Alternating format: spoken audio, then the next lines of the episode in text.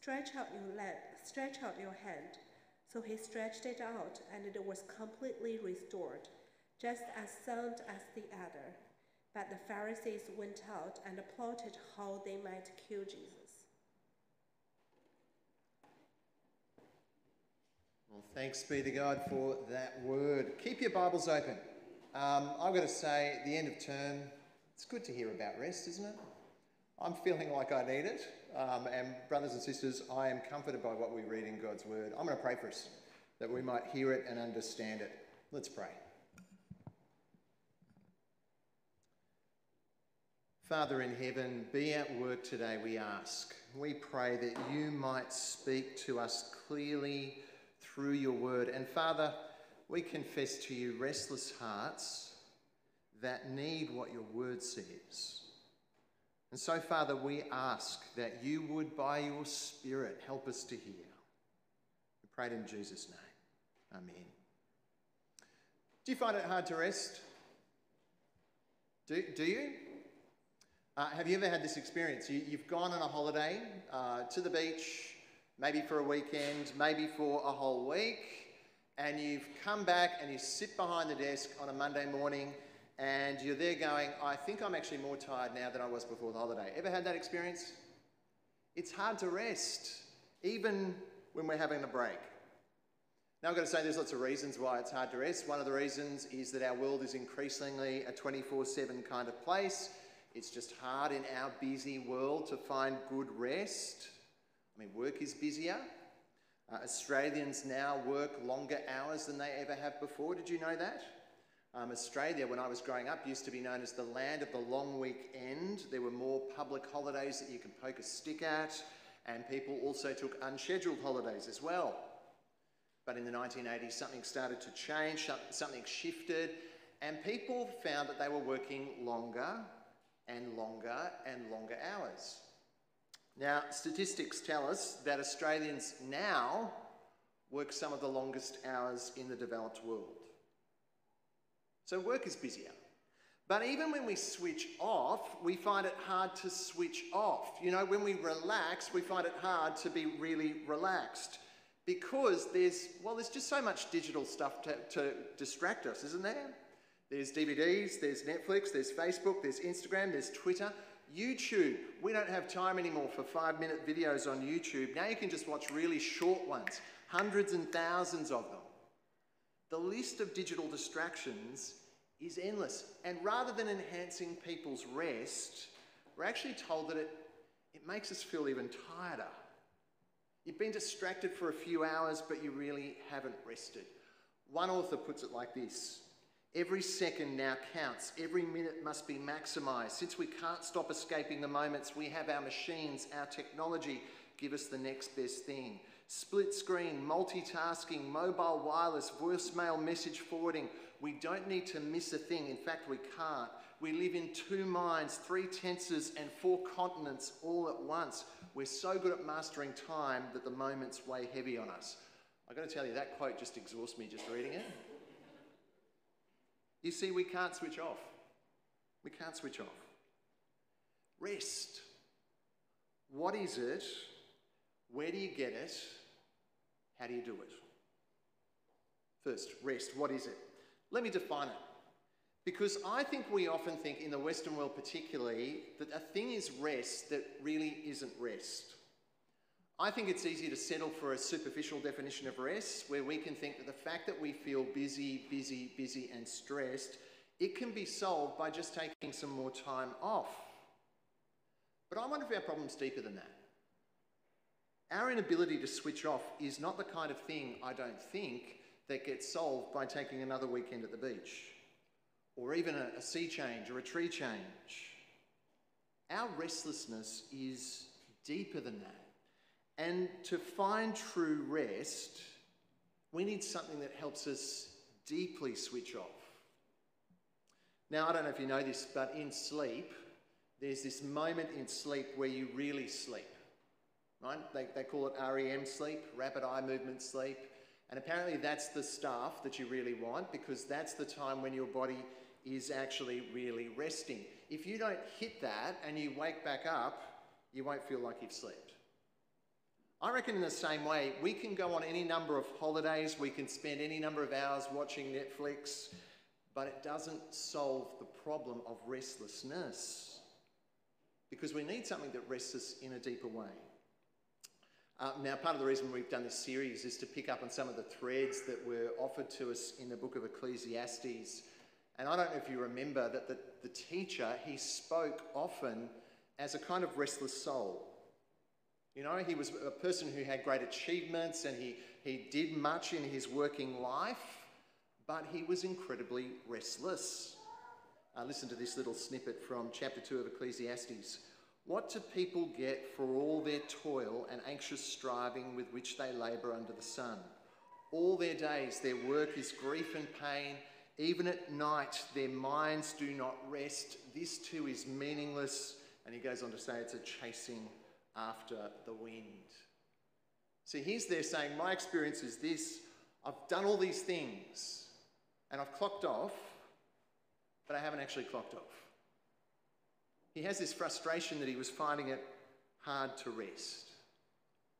Now, one author that I, I heard of, uh, a lady by the name of Judith Shulevitz, uh, she has this wonderful article called Bring Back the Sabbath. Now, Tim Keller was uh, where I heard about this first. And uh, she writes how she was a, a, secular Jew and she would write about how, what her weekend was like. She said this My mood would darken over the weekend until by Saturday afternoon I'd be unresponsive and morose. My normal routine, which involved brunch with friends and swapping tales of misadventure and the relentless quest for romance and professional success, made me feel impossibly restless. And she talks in this article about how she was unable to switch off. And she had this phrase that she used to describe this inability to switch off. It was because she kept on hearing in her mind the eternal inner murmur of self reproach. It's a great phrase. What she means is that voice inside your head that tells you there's more to do, there's more to be done, you're not enough, you're not finished, the eternal inner murmur of self reproach. I, I, can relate to that. I really can. And Judith Shulevitz said that she found herself going back to the synagogue. She was a secular Jew. She found herself heading back to synagogue because she wanted to find something, maybe in her family up, up, upbringing, that could help her turn off that murmur. I think she was onto something. Because I reckon true rest REM kind of rest, deep rest, is the kind of rest that can turn off that voice. That's where it's found. All right, so where do you get it? Have you got your Bibles there? Please come with me to Matthew 11. We're going to dig into that passage together. We come to those famous words of Jesus at the end of Matthew chapter 11, verse 28 where he says, Come to me, all you who are weary and burdened, and I will give you rest. Doesn't that sound good? Come to me and I'll give you rest. Jesus here is offering, I want you to notice, not just a kind of a holiday, but he's offering rest for the soul. And he offers that to us not by giving us a method or technique of rest. No, he offers himself. He says, Come to me and you will receive rest. He is the one who brings rest. Now, I think this thought is carried on into chapter 12. Chapter 11 and chapter 12 are meant to be read together. They're about the same thing, the same topic. And pick up the story there with me. You see that Jesus has at the start of chapter 12 a little run in with the Pharisees. And there's a contrast, a beautiful contrast that's made in this, in this passage about the rest that Jesus brings and the restless striving of the Pharisees. Look at what happens. The incident starts harmlessly enough. Jesus and his disciples are out walking. And they're walking next to some wheat fields. And it's, it's on a Sabbath, and they're getting a bit hungry. So what they do is they grab some heads of grain, they rub off the husks, the, you know, the outer shell, and they start nibbling on, eating the heads of grain. Now, from the perspective of Pharisees, of the Pharisees, they were doing a couple of things wrong at that moment. Okay, first, they were traveling on the Sabbath. Amar, not allowed to do that. No way. Not a good idea, according to the Pharisees. Secondly, and more significantly, they were working. They were harvesting, technically, and threshing wheat on the Sabbath day. Again, in the mind of the Pharisees, big no no. You see, the Pharisees were, were known for being incredibly exacting in their Sabbath keeping. They were famous for taking the Mosaic law and actually going that bit further, extending it, adding their own rules. They were infamous, famous, infamous, whatever it was, whatever is the right phrase there, for heaping up one Sabbath regulation after the next, after the next. Rules for how much you could travel, how much you could cook, rules for just about everything. Now, to have seen this, to have seen Jesus and his disciples taking some wheat and rubbing their heads off the grain, the, the uh, whatever it is off the grain, they would have had to have been following Jesus. They would have had to have been breaking the Sabbath rule about travelling. Do you get what's happening here? Let's not get too uh, technical though. I want you to know, so as in passing, that for all their rules, the Pharisees are a pretty judgmental and actually a pretty restless lot. Their religiosity didn't bring them rest.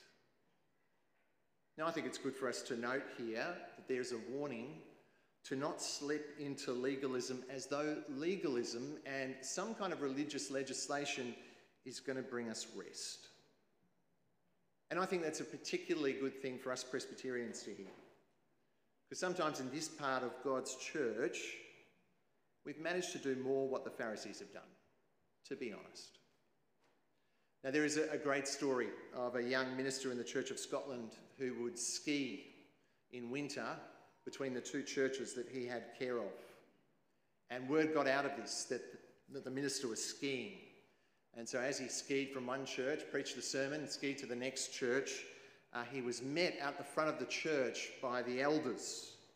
And one of the elders asked, What do you think you're doing? And the minister said, Well, I have to ski because it's the only way to get between these two churches. To which the elder responded, apparently, Aye, laddie, but we could tell that you were enjoying it.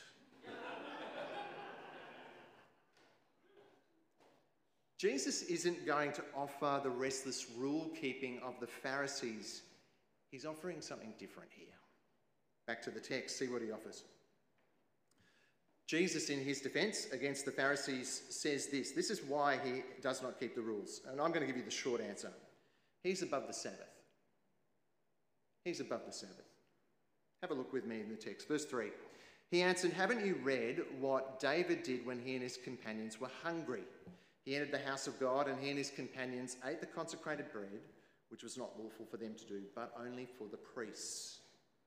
Now, Jesus is referring to a story from the Old Testament book of Samuel, where David, King David, is on the run from King Saul, and he and his men are they're tired, they're exhausted, they're hungry from being on the run, and they stop into the tabernacle.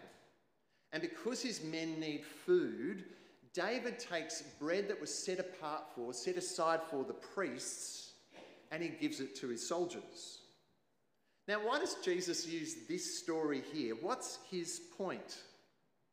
Well, I think his point is this what David did wasn't strictly legal. I mean, the law forbids him from doing this. But the scriptures don't condemn David for doing it. David isn't condemned anywhere for taking this bread. And I think Jesus is getting at something that we're going to see even clearer in the later part of the text that there are some rules that are just not as important as others. There are some rules that are superseded by others. He's not saying here that what David did doesn't matter, but there are some laws, like the law of showing mercy, that is simply more important. That becomes clearer as you read the next point, where Jesus again talks about a time where there is one rule that's more important than the other. He talks about the priests in the temple. Verse 5 Haven't you read in the law that on the Sabbath the priests in the temple desecrate the day and yet are innocent? Okay, so, so that you guys know, every Sunday uh, ministers have to work. Have you noticed that? We're up here working. I know some of you think it's the only day that we work, but there you go. In the same way, priests in the temple had to work on the Sabbath. Every Sabbath, they're up there in the temple working, making sacrifices. Yet there's no condemnation for, for them for doing that. Why? Because the demands of the temple and temple worship are simply more important than Sabbath regulations. And because working in the temple is a, a higher law, they can go on a Sabbath and do this work. Do you see, see the logic of what Jesus is saying here?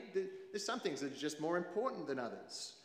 And this is where Jesus is building to. He then drops a, a clanger and says, I tell you that something or someone greater than the temple is here. Right after setting up that pattern, he says, Look, standing before you, there is someone who is greater than the temple. See, if you can set aside Sabbath regulations to do what's merciful, to work in the temple, then I can set aside the Sabbath regulations because standing in front of you is one greater than the temple. Man, that's a big statement. It's one of these moments, I think, where Jesus reveals to us who he is. And then to underline it, down in verse 8, he says, For the Son of Man is Lord of the Sabbath. Greater than the Sabbath, because he's the Lord of the Sabbath.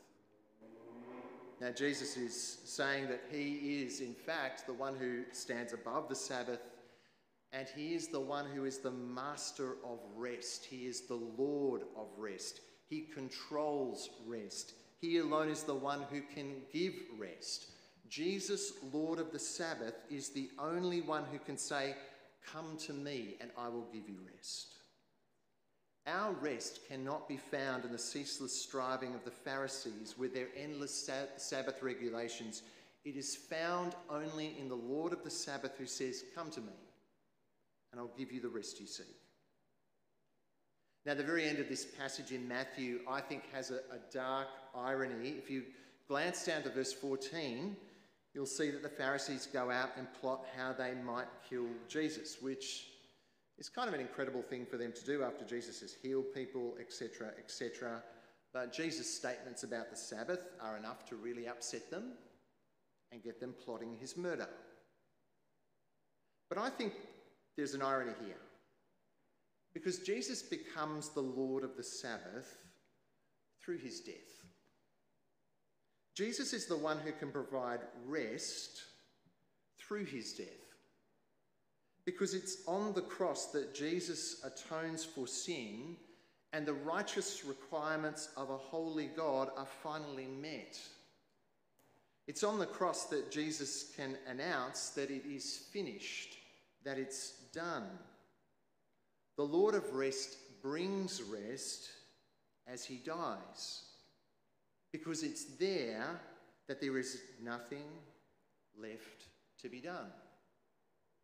Do you know that? Because now we're coming to the part where we ask, how do we rest? How do we do it? And I'm going to suggest to you that the first thing that we need to remember is the good news of the gospel. The first thing that those of us who are busy and restless need is to stop and hear again the good news that it's finished, that there's nothing left to prove, that there's nothing left to be done. Now, one of our friends uh, is a doctor, part of a, a, church we were at down in Sydney. And uh, she was going for her specialisation. You know, this is a thing that some doctors have to do. And let me just say, at her Bible study group, we all kind of went on this journey with her. It was a pretty horrific few years as she studied, studied, studied. And she couldn't stop. She was telling us she has to do this because Actually, she said she needed to prove that she could succeed. She wanted to show this boys' club that she could get this specialisation and then she'd be happy. And we, we went there, we made meals, we, we helped her as much as we, as, as we could. She got it, she passed. She passed the exams. We all breathed a sigh of relief, I can tell you. Far out, done. And then she said, You know what? I think I want to do another specialisation. More to prove. I understand she's done another one after that as well. We're not all like that, are we? We're not all driven to that extent. But I think, like her, we can listen to the voice in the back of our head that tells us that there's more to prove. The voice that we're not a good father or good mother, good daughter, good provider, good student, or just a good human being. The eternal inner murmur of self reproach. Isn't that what we've heard? Now, if you're someone who can't rest, if you're someone who can't find good, deep rest, let me just say to you this morning holidays are not going to work for you. The thing that you need, the thing your soul needs, is the good news that it's finished. That on the cross, Jesus did it. And at the eyes of the only one who matters, it's completed. And that the Lord of the Sabbath is risen again and he offers you rest through his atoning death. Now, it would be terrible to you know, be doing a sermon on rest in a Presbyterian church and not mention the movie Chariots of Fire, right? It's a film, if you don't know it, and I know there's a whole generation of you who have no idea what I'm talking about. It's a film about two men. Two men who go to win a gold medal. Have you heard about the one of the runners is Harold Abrahams, who's going to run the 100 metre dash. He is this restless soul, desperate to prove himself. And the famous quote that Harold Abrahams has in the film is this. This is about why he runs, right? In one hour's time, I will be out there again. I will raise my eyes and look down that corridor four feet wide with 10 lonely seconds to justify my whole existence. Isn't that a cracker? 10 lonely seconds to justify my, uh, my whole existence. The other runner is Eric Liddell. Good Presbyterian boy, just letting you know. When it comes time for his race, it's on a Sunday, and famously, he decides not to run because he wants to go to church. Now, I think, pleasingly, it's not a legalistic thing for, for Liddell, keeping Sunday as Sunday. It's just that, unlike Abrahams, he knows that in the eyes of the only one who really matters, he's got nothing left to prove because he's heard the declaration over his soul it's finished, it's done. As I said to you earlier, I think the only thing that calms our restlessness is the gospel of the Lord Jesus because it's the only thing that has the power to speak to the restless heart. First, tell yourself that gospel.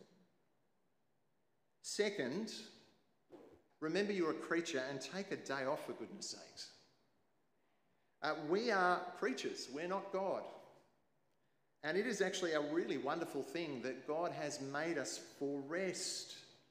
And we need to remember and rejoice in the fact that we're not God and just enjoy that He gives us this gift of a day of rest, time off. And as we do that, what we're saying is something really profound. We're saying, I am not the Lord of creation. There is somebody else who's got that job, that position, and I'm happy for him to be God. It's a very practical outworking taking time off. And let me just say, actually, as we're in passing, I want to encourage you, just after the last few years with COVID and lockdowns and the world being turned upside down, I wonder if a lot of us have a rest deficit and maybe need a little bit more time off.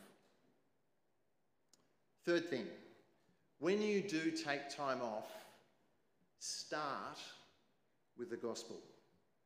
Start with the old fashioned word for this was worship. Uh, what do I mean by this? This is something that I, I think I've actually had to learn the hard way. Um, when I take time off, it's normally through the week. Uh, it's on th- as I mentioned before, this is the day of the week I work. So I take my day off on Thursday. And I, I really had to learn this the hard way. Uh, what I would do on my day, days off back in the past was I would actually go and do something because this was my day off. So I'd go out for a drive, maybe I'd go for a ride, and I would often find that it actually it just didn't help. The day of rest was not actually that restful. And I found something that was really, really helpful was taking time to remind myself of who I am in the gospel. To start the day off by hearing again the good news that it's finished. I'll tell you how I do it. Um, I get on my bike, I stick my headphones in, and I listen to a sermon. I choose one that tells me really clearly the gospel because there's no better way to start your day off than to hear again and to tell your heart, it's finished. You can rest. Why don't I pray for us that we would come to the Lord of rest?